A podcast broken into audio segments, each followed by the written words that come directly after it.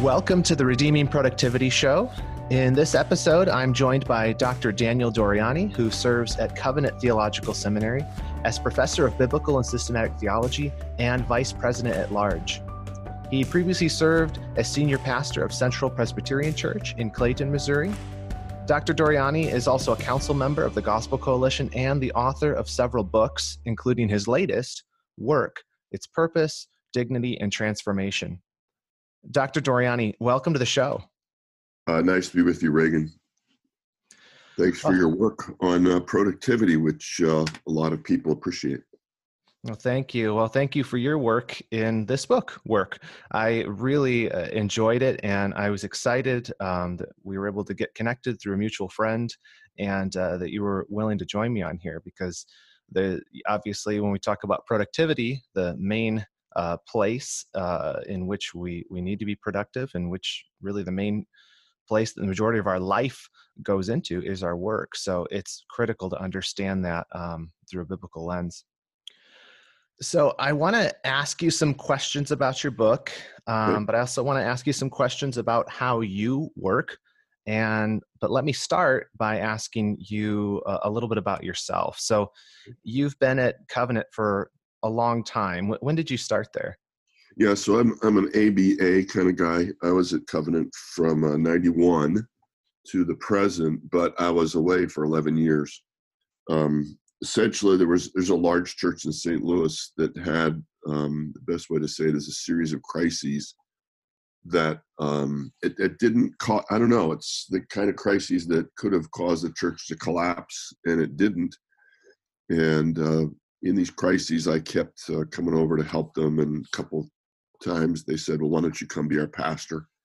And eventually, I said yes. So I was at Covenant um, from '91 to 2003, and then I was at Central Pres for almost 11 years, and then I've been back at, at Covenant for five years or so. Um, and most of that time as a senior pastor, I was still teaching a course or once in a while two courses a year at Covenant because the church is about seven miles from Covenant Seminary. So I've had a long history at Covenant, but I haven't been there full time the entire time. Gotcha. And are you teaching right now? What what courses are you teaching? I teach almost a full load um, as vice president of a few. Uh, I have some outside duties, but I teach ethics and I teach uh, Reformation to modern church history, and um, every year I teach something in New Testament, which is kind of my first love, um, either Greek exegesis or a course on the Gospels. And because I was a pastor, I also teach in our Doctor of Ministry program, uh, usually something about theology and exposition and sermons and things of that nature that are great fun. And I usually teach an elective on something like the book of Romans or maybe the Gospel of Matthew. And what are some of your duties as vice president as lar- at large?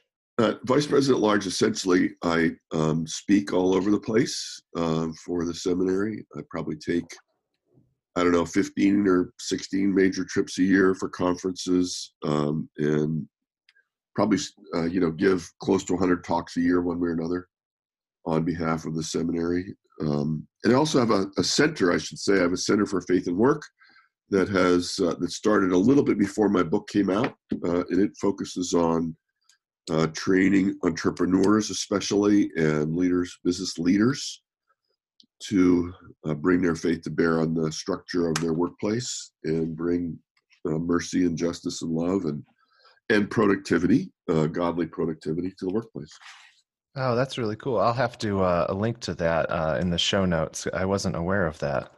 Yeah, we, are kind of um, below the radar because we're um, we don't want to publicize ourselves until uh, we're done with alpha, beta, and gamma testing, which which should be done in about uh, three months. We're doing uh, a series of uh, of groups with our uh, with our cohorts of leaders uh, starting in a couple weeks, and we'll take it from there. We'll get we'll go more public in about three months. That sounds great. I know that'll be helpful for a lot of people. Um, let me ask you a few questions uh, about the book Work. Um, sure. like like I said, I really was helped by it. Um, I think that work, uh, particularly vocation, there's been a number of books, a small number of books in the past several years, but I think there's a lot of um, confusion still, especially right. with when it comes to how you approach a you know a job that's not in the ministry space. I I yes. get questions about it all the time. Right. And so I really appreciated you talking through it. And even a lot of it's summed up in the subtitle. It's purpose, it's dignity, it's transformation. Um, so I appreciated it. But what I'm wondering is maybe in your own words, what what is the book about and what made you want to write it? Uh, yeah, so the book actually has three parts. Uh, the first part is sort of a theology of work and an ideology of work. Uh, maybe the most, uh, I don't know, ori- original or unusual chapter is one that surveys the nine dominant views of work throughout the years. So that's part one. Part two essentially addresses the most common questions people ask. And that very much comes out of my pastoral experience and speaking at conferences for 20 years or more on this subject. And, and that includes things like, you know, how can I find my calling? How can I be faithful when I have doubts about my job, which an enormous number of people do. Maybe almost everybody has doubts, including pastors, by the way. At times, uh, how can I be faithful in difficult situations when maybe my boss is asking or pressuring or maybe even forcing me to do things that aren't entirely honest or to you know promote products in a manner that's uh, either deceitful or or products that are destructive. So how do you negotiate your way through that? Uh, those are some of the issues that come up over and over again. Of course today you have to address the matter of of finding rest which is a problem not for the underemployed which are unfortunately numerous or the people have two or three jobs uh, sometimes are only able to work 20 30 hours a week although they'd like to work more uh, but then other people seem to be forced into circumstances where they work very long hours and can never really take a day off because of connectivity. You know, doctors and and police officers are an obvious case, but anybody who runs their own business is liable to be pressured hard to work seven days a week, uh, seemingly forever. And then the third part is is the one that you might say I, I'm most dedicated to, and that is how do you take people who are already in positions of leadership? Um, I use four P's. So the first one, you have to have a principle. Uh, that's one of the P's. But you have to have a position. How do you take people with a position of leadership, whether that's formal or informal, uh, which would include people who run their own business or people who run a division or a department. Uh, but sometimes it's people um, who aren't formally titled, but everybody goes to them. So how do you how do you use your position as a leader apply your principles, persevere in that, have enough passion. That's the other P to uh, to dig in and not quit at uh, projects that reform the workplace. So an enormous number of people who work have misgivings about the exact form of their work, um, and they wonder how they can do better, how they can bring the gospel to bear, not just in terms of evangelism, but but practicing love your neighbor as yourself in the workplace on a consistent basis. So the third part of the book is is uh, about reformation or transformation, and that's the discipleship ministry that we have uh, in our Center for Faith and Work in St. Louis. And throughout, I think it was in the the preface to the book, you noted that behind kind of all of the principles and the things you cover uh, you wrote you talked about the character of god. You said right. the character of god shapes the character of our work. Right. Why why is that truth so important to how believers understand their work?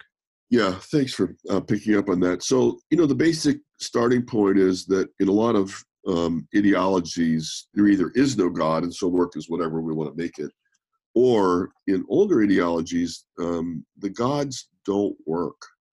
And you know the ideal say for Greek and Roman societies was was to find leisure, and their gods were gods of leisure. They you know lazed around um, Mount Olympus and uh, dallied with men and uh, wine whenever they felt like it. So, you know, your vision of God affects your vision of work. And what you find, of course, in the Bible is that uh, God the Father, the Triune God, is first revealed in in Scripture works. I mean, He created all things. He gets a lot of titles in the Bible, like you know, He's a potter, we're the clay. He's a shepherd. He is a king, which of course is a job in those days. Uh, he goes, he's a warrior, and there are others. So God is a worker, and He makes us in His image. And one of the first things He tells Adam and Eve to do is to work, uh, to fill the earth, to subdue it, to care for it. Um, and then, of course, as Jesus comes, He's a worker first of all with His hands as a carpenter. Um, and I, I, like to point out, not just carpenter, we say carpenter, but the Greek word actually means somebody who worked with their hands with materials and Jesus almost certainly would have also worked with metal and stone in his projects. And of course, then Jesus worked very hard as our Lord and Savior, as prophet, priest, king, healer, uh, teacher, counselor, friend. So God works, and, and that means that work is not something we need to get through or endure in order to find our rest. Uh, the goal of a Christian is not to retire as early as possible, but to work as well as possible uh, throughout life, including when you're 75 or 80 years old. You might not work full time for pay, but you're still you should still be working. Yeah, absolutely. I, I, that's one thing I hear a lot from people is it, retired um, folks will write to me and they'll ask basically about you know I write about Christian productivity and they say, well, what what am I supposed to be? I want to be doing something, but what am I supposed to be doing? My my skills have largely diminished there's not a demand for what i i was doing what do you what would you say to someone who is retired from work but they, they want to still please the lord with their life they want to do something that you know is an outgrowth of loving their neighbor. What do you tell people like that? Well you know let me let me do it um, so I'm, I'm pretty active in sports at a personal level and i've known a number of uh, professional athletes and you know their quote unquote productive time of life is you know usually over around the age of 35 or so even if they're you know great athletes they might make it to 38 or 39 and so then they have a second life and the beauty of course is they can be coaches um, they may not need the money um, but they can be coaches for years they don't have to get paid they can be at a high school or a college um, they can do all kinds of wellness programs or they can do something totally different and start another start a business which they commonly do. So they have an unusual um, earliness to that to that need. But people who who have to um, retire, quote unquote, early, give us a lens that anybody can find an ongoing life for their skills. Or again, the person who, you know, he makes all the money they need by the age of 50 and they really don't like what they do all that much. They retire, but what can they do? Well, they can work in their church, of course. They can take care of their grandchildren. Of course, there's all kinds of ways you can volunteer if you're, uh, you know, if you're, let's say, a finance person and you uh, retire at 55. There's a lot of people that need financial guidance in the church, or retired people who need to make sure they uh, take care of their money well, and so on. So there's there's lots and lots to do uh, one of one of the people I look to in my church is uh, 78 years old. He retired fully from his work around the age of 72, and he's just as busy as can be in our church. And does all kinds of things, and uses his um, business skills to help people assess their ministry projects. Above all, in our church, he does a fantastic job at that. That's really helpful. Um, you you also make the distinction about um, work and uh, good work, and I, I, this is one of the things I really liked about the book as well. Is you were pretty brutally honest that not not all work is really even worth doing. So, yeah. what did you mean by that, and what makes work good? Yeah, so let me just back up and say that um, a lot of books on work are um, work are uh, working hard, if I can say it that way, are endeavoring faithfully to break down the sacred secular split and to tell people who are, you know, driving a truck or building furniture or um, marketing widgets that their work matters. And so there's just sort of a, a group of books that spend a lot of time saying your work is important, your work matters. Um, don't think to yourself, I'm not ordained. Um, I'm not a missionary, therefore my work is meaningless. And, and those books press so hard on that point that they neglect uh, the fact that a lot of people have a sense that what they do doesn't matter, and, and essentially they're right. Uh, there are there are jobs that don't matter, and um, I, you know, I remember going with one of my kids to a baseball game uh, some years ago. She was five years old, and there's the there's the cotton candy man, and you know he's he's selling towers of um, fluff that are attractive and bad for you, and they're meant to attract you know three, four, five, six, seven year olds, and of course it causes conflict between parents who want their kids to eat well and the child, and you know it's just not productive. I'm not against people selling things at ball games, but I mean, really, do you have to sell this? Do you have to promote something that's worthless and causes family conflict?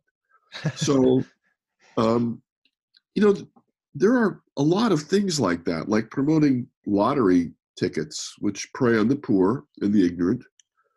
And uh, you know, huge number of poor people play the lottery, and they're it's very destructive financially.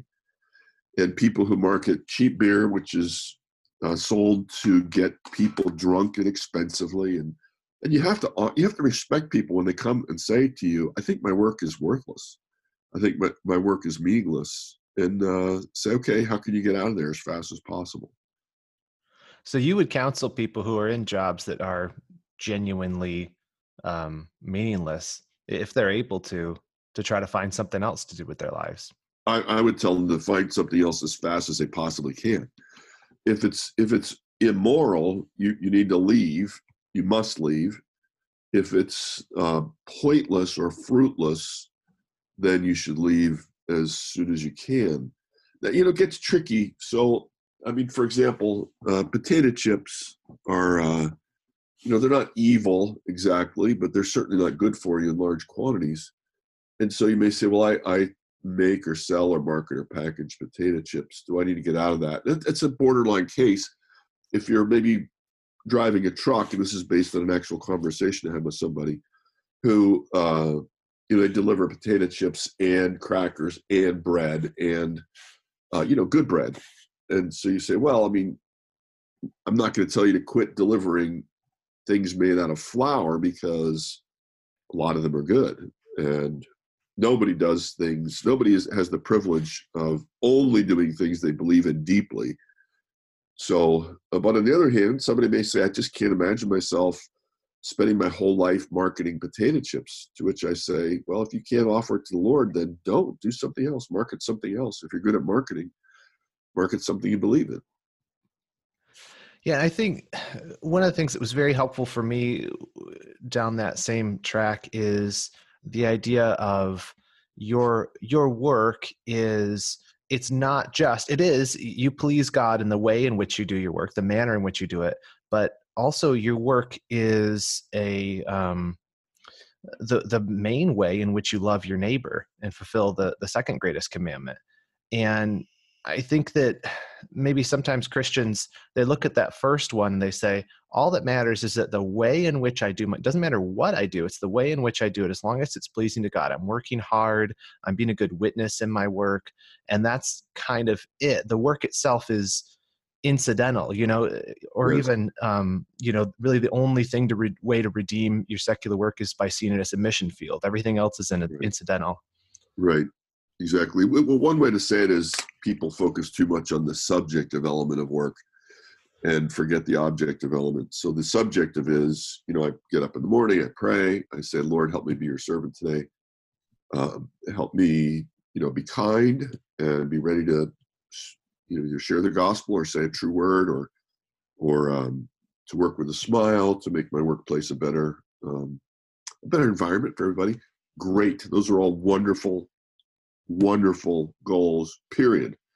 But we should also create that which is objectively valuable. So if you're smiling and creating a warm atmosphere uh, while uh, marketing opioids, um, you really need to consider the objective external world consequences of your endeavors. Right.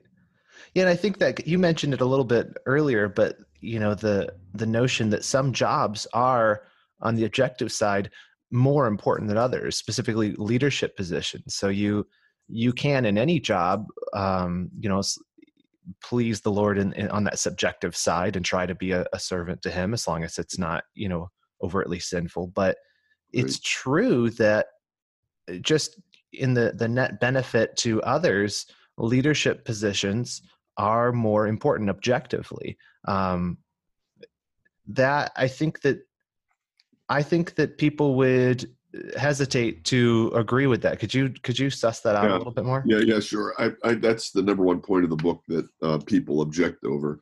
So what I want to say is, uh, in one sense, every job is equal, and maybe the most important sense, all jobs are equal. In that, um, every honest job, not again if you're you know, organizing drug illicit drug sales or organizing uh, extortion rackets of some kind, but uh, all honest work, let's say a truck driver uh, or someone who mops floors, cleans floors at a restaurant. Uh, so all work has an equal capacity to please God. All work can be offered to God. All work can uh, gain His favor. Those are all true statements. Um, but some work has more impact and has more influence. So the easiest way to say it is imagine um, you know, Amazon is led by Jeff Bezos, and he's the head. And then we have a guy, or we can make it a woman. Uh, we'll we'll call it uh, George. George is hired to uh, mow the grass outside of one of the buildings that Amazon has and clear the snow.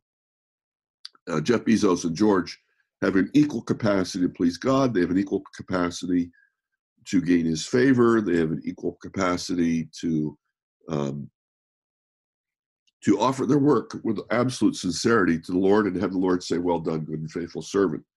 You might even say that George has a better chance at pleasing God because he's more likely to be humble and open to correction and to want to get along. And Bezos, maybe, I don't know him, of course, uh, is egotistical and his power has gone to his head and, and uh, he doesn't seem to be a Christian and so forth.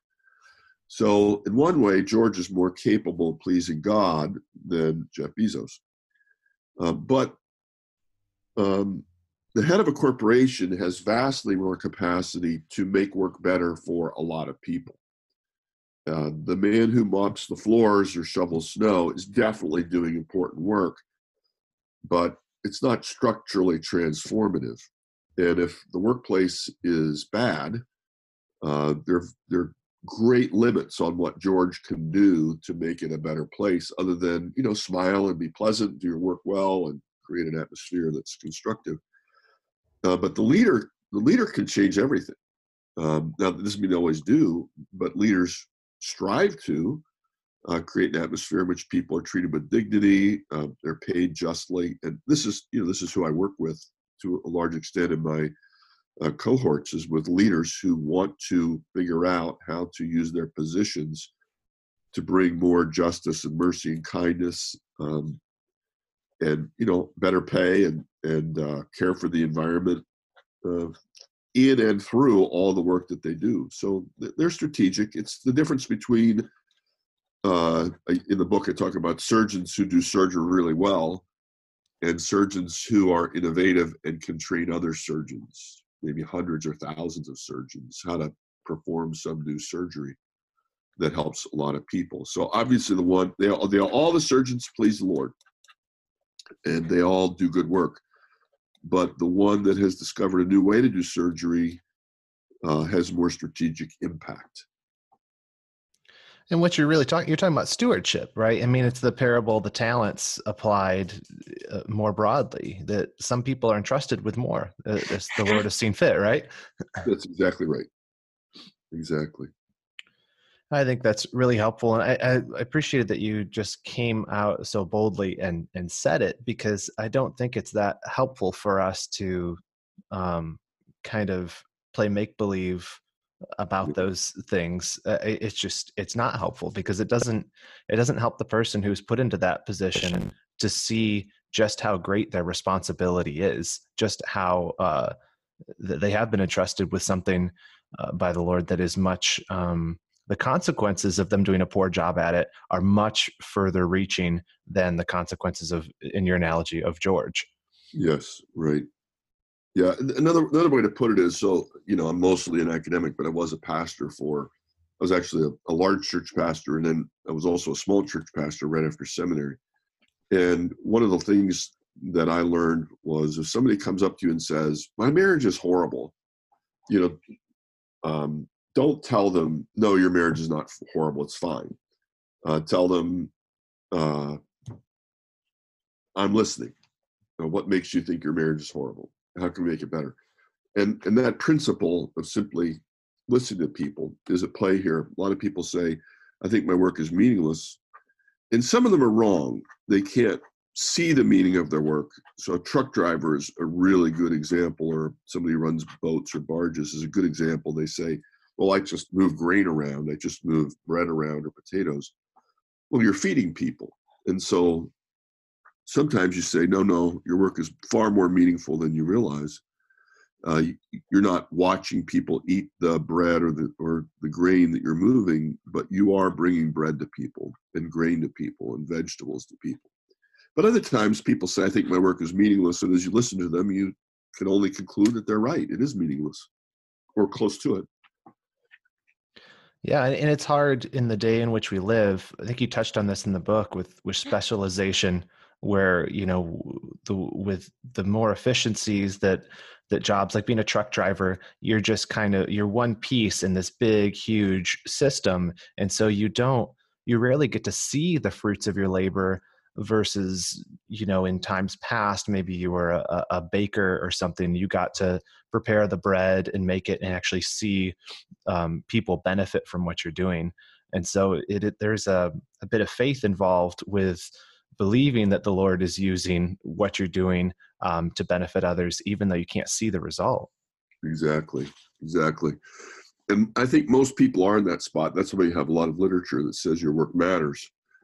Um, but there are jobs, and there are books written about this. Um, you know, there's one one uh, series of surveys found that uh, close to a third, or maybe more than a third, depending on which survey you, you're looking at, of all professionals think that their work is uh, is of almost no value. And and so you have people, for example, corporate lawyers, and if, if they're being honest, they'll sometimes say, "Yeah, what we do is fight other corporate lawyers.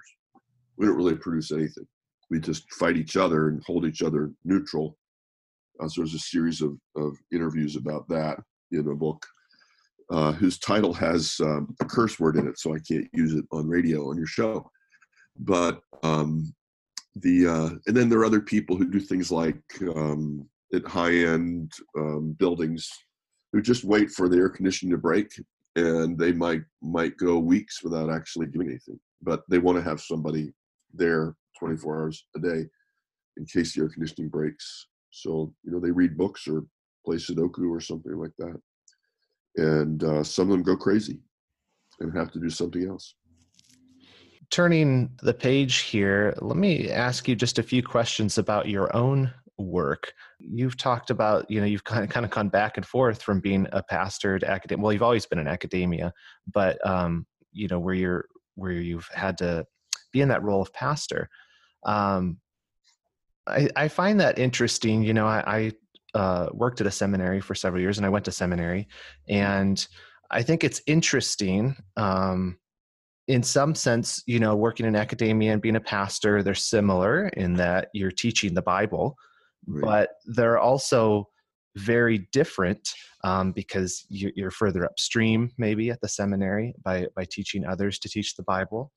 Um, how, in terms of vocation, do you do you consider yourself, you know, an academic, a teacher, or how do you think through those things? You know like i guess a better way to ask it is why aren't you a pastor right now? Why are you working at a seminary? Yeah well uh, that's an interesting question. So um, there are a lot of people in this world and i'm one of this a large group, group that don't fit very neatly in any uh, category. Uh, that is to say they kind of go back and forth between a couple things uh, because it's sort of in them to do that. So you know, an entrepreneur is probably going to keep going at what they're good at. Somebody who runs restaurants or, um, oh, I don't know, does uh, real estate development uh, or a good trial lawyer. They'll probably stay at that for a long time. But there's a variety of people that seem to have a great desire to change jobs because they don't perfectly fit in either world and that i'm probably that way with regard to academics and pastoral work. So when i was a pastor i was always teaching. Even the first time i was a pastor in my 20s i was teaching you know bible intro and, and a little bit of introduction to greek at a local community college because i just can't stop teaching. Um, but it's also true that as a professor i've always been active in a church as well. So when I was a college professor, I was um, a clerk of session and I preached at night at my local church. And now I'm a theologian in residence at my local church. And I've had multiple stints as a as an interim preacher in churches, probably seven, eight, nine times. I've you know preached for you know three months or two years or whatever at a church uh, so there's just in me. I love both being a pastor and I love being a professor, and and that's not really all that unusual. Since uh, I don't know, Reagan, you're uh, maybe you you sounds like you've changed a little bit, uh, and I wouldn't be surprised if you change again someday. Uh, and I think the, the world needs people that move back and forth between one, uh, you know, use their skills in different ways at different times. I mean, that's the best way to say it. Uh, there's a book called Range, which I've enjoyed a lot by a guy named David Epstein, who says that um, a lot of people develop themselves the best and offer the most to the world. That's not quite the way the book says it, but that's what I would say. By having different jobs and picking up skills in different places. So, you know, as a professor, I think I'm a better professor because I've been a pastor. Um, obviously, who do you want training your pilots how to fly a plane? Well, probably somebody who's flown a plane, right? Right. And who do you want training your surgeons how to operate? Well, probably somebody who's been a surgeon. So who do you want training your pastors? Somebody who's been a pastor would be a, a logical answer. So um, I think it's fine to move around a bit for for a lot of people, and not mandatory, of course. And I'm I'm just one of those people. I think that's helpful. You know, even to think through is a lot of people will will ask i'm sure you get this a lot it, when they're they're searching for some sort of affirmation of what their vocation is and what they want is an answer for what is the thing i'm going to do for the rest of my life? And there's not really an answer to that. I mean you're not going to get that on a on a sheet you know lowered down from heaven. Right. That may change a lot throughout your life and i think it's helpful to to think that way yeah, so I'll just say I have I'm the father of uh, three daughters. They're all very capable, um, very talented. You know, one of them's probably going to be involved in architectural design her whole life, whether it's part time or full time. Uh, that's what she always wanted to do since she was about nine, and she didn't understand what it meant, but she's just digging into it more and more. And I've got one child who uh, is definitely not going to keep doing what she's doing right now. It's not bad work, but she just doesn't find it satisfying. And is you know gaining skills, and uh, you know she's younger, and we'll find out what she does. And then I've got a third child that's probably kind of like me, um, you know, teaching and helping and organizing. She's got administrative gifts and teaching gifts, and so the way that exactly plays out is going to vary you know sometimes it'll be more administrative sometimes it'll be more teaching and i'm pretty confident she'll she'll move around. Uh she has a couple kids she has to care for so she's part-time but um i'm sure it'll move over and over throughout her life.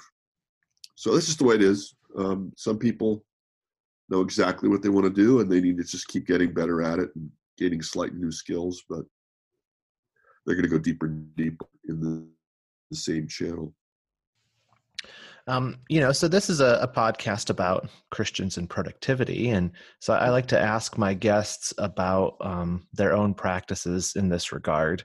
Uh, you you have a leadership position. You mentioned you're doing a lot of traveling. Um, you're balancing teaching, serving in your church, uh, writing, obviously, and and family.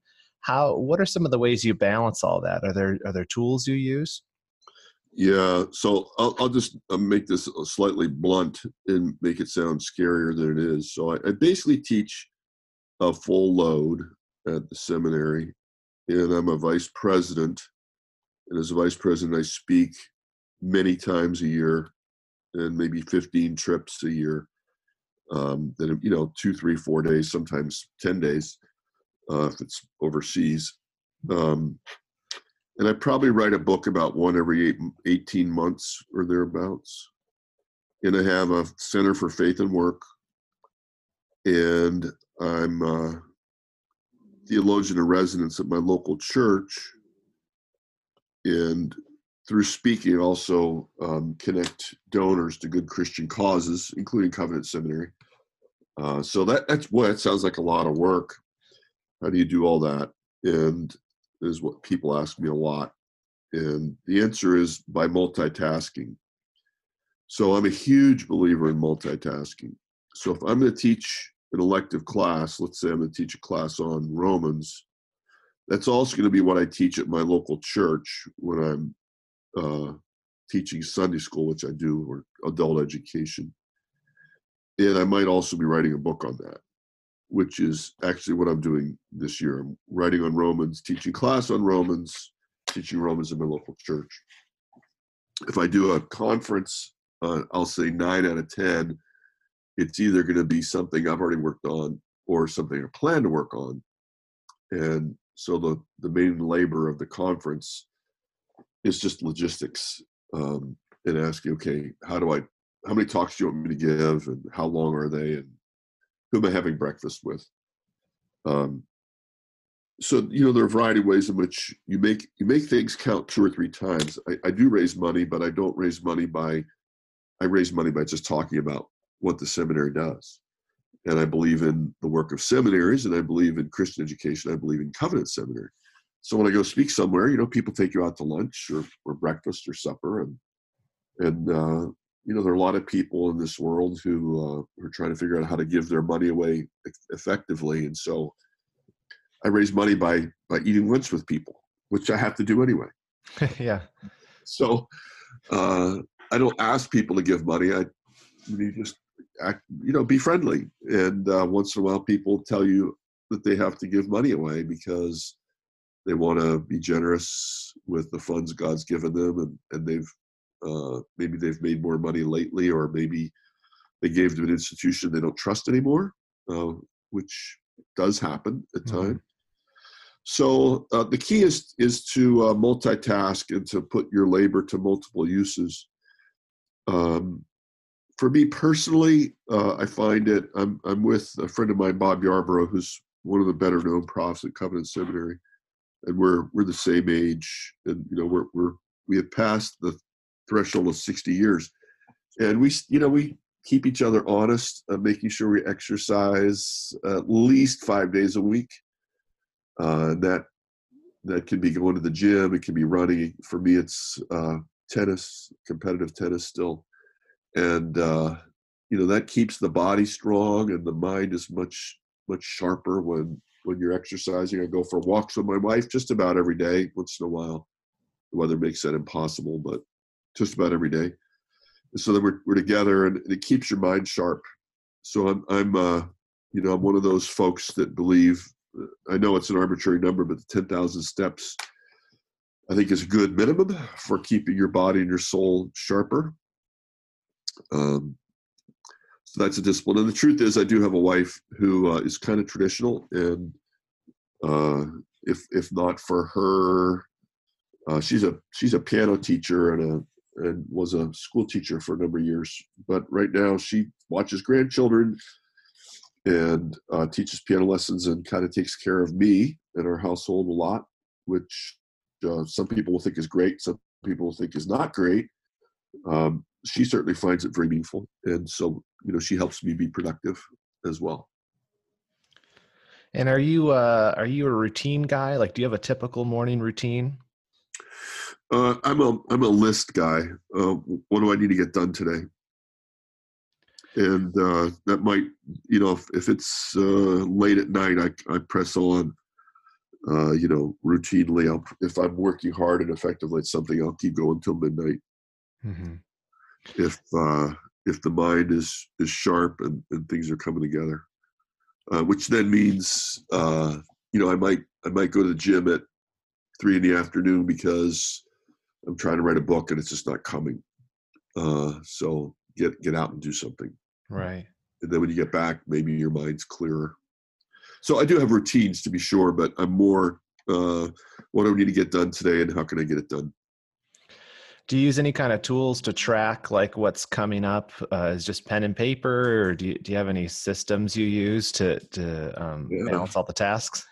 Uh, well, I, I do have sticky notes on my desk telling me what to do each day, and I don't always have the priorities written out for the day, but I usually do. I try to not tackle too many things in a day. I, I do try to block things off. Mm-hmm.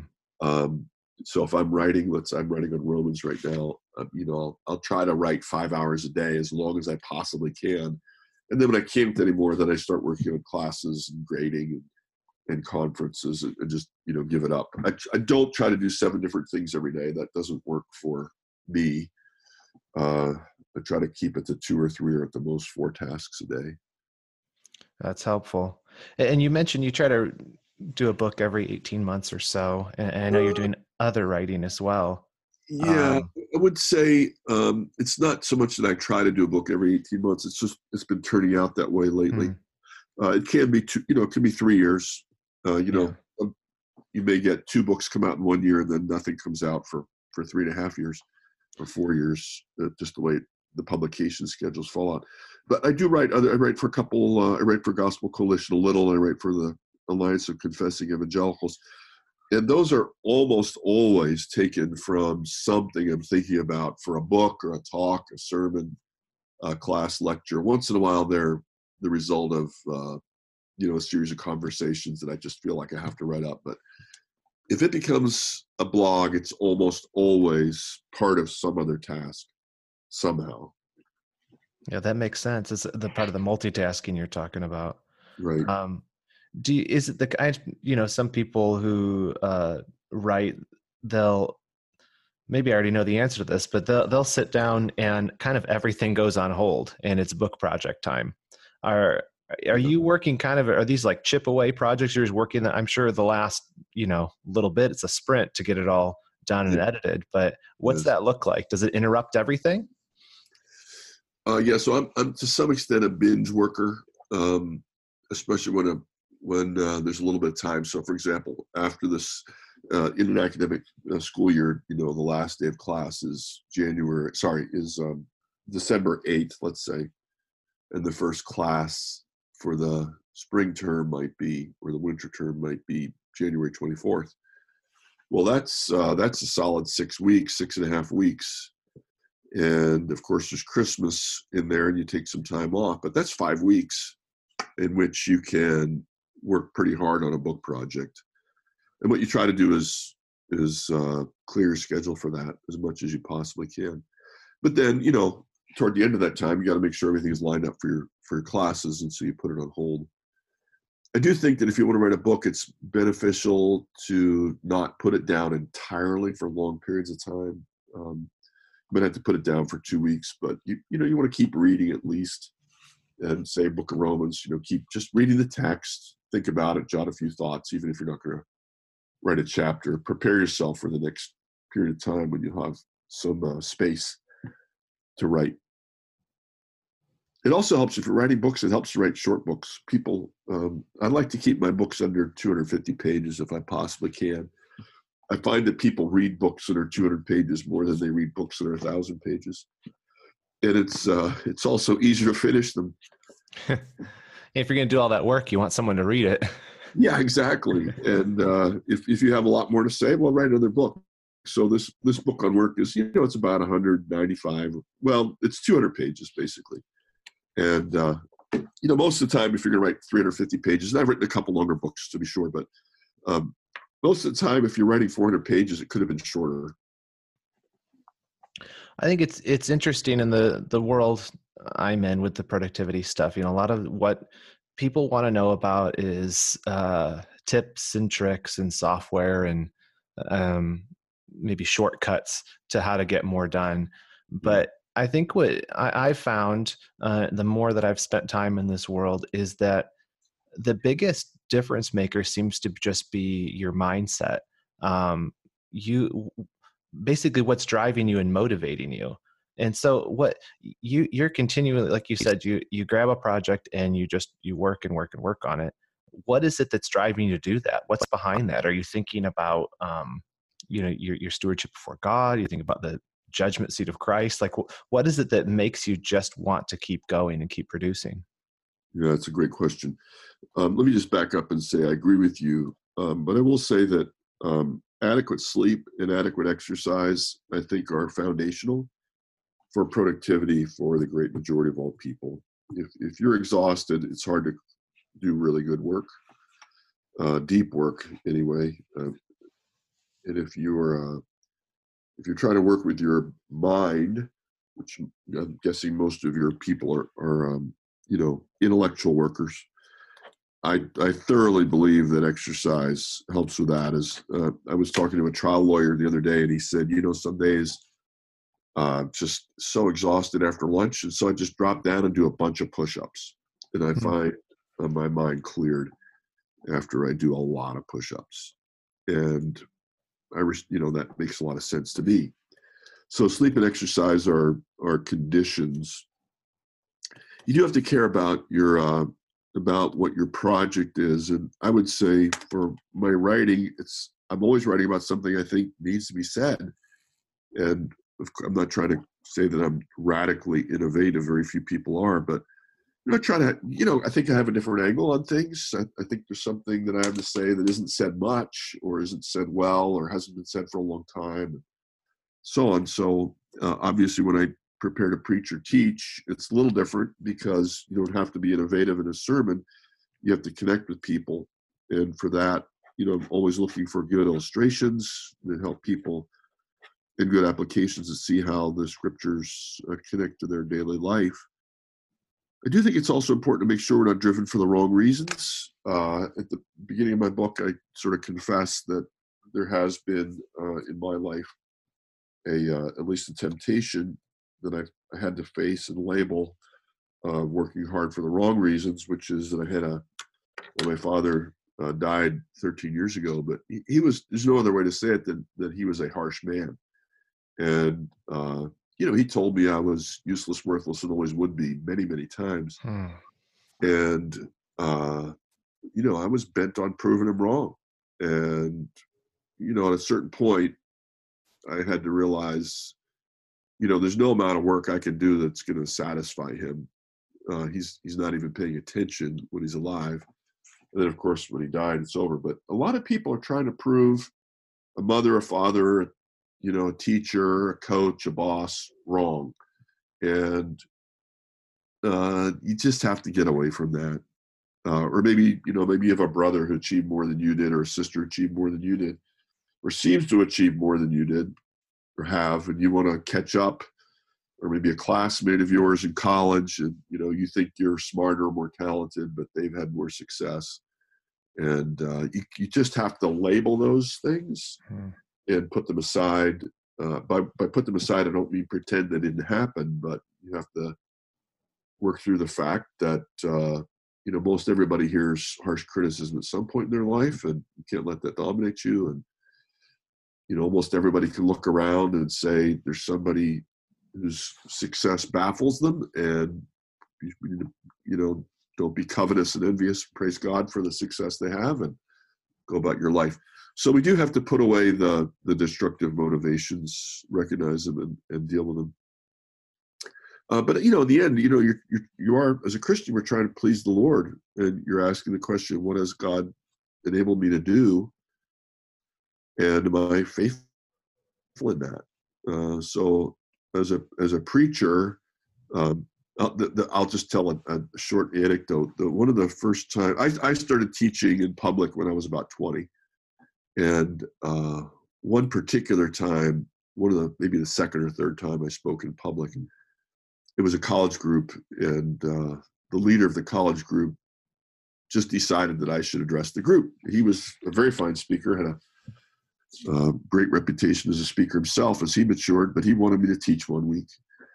And I was teaching by a by a lake around sunset with about 40 or 50 college students there. And uh, I had a Bible and a little three by five card.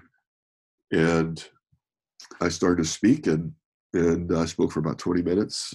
And uh, a friend of mine uh, just came up to me afterwards and said, uh, I didn't know you could do that. And I said to her, Yeah, I didn't know I could do it either. and, you know, I just, I could talk uh, without hemming and hawing, without losing people's attention, make it all work. And that's just, you know, there's a sense of, of givenness and uh, you know I can keep people's attention, and uh, so I have to I have to steward that. It's a gift. Um, it's it's it's been there. Uh, you know, it was always there. So everybody has some gifts uh, that are that are there, and you have to ask what they are and use them because God gave them to you for the common good, as Romans 12 and 1 Corinthians 12 say, to build up the body of Christ. And uh, you know not be grandiose to make our corner of the world a better place. Absolutely. Well dr doriani thanks so much for being on with us today. I know that i've benefited from your insights and, and I, I know that the listeners will as well.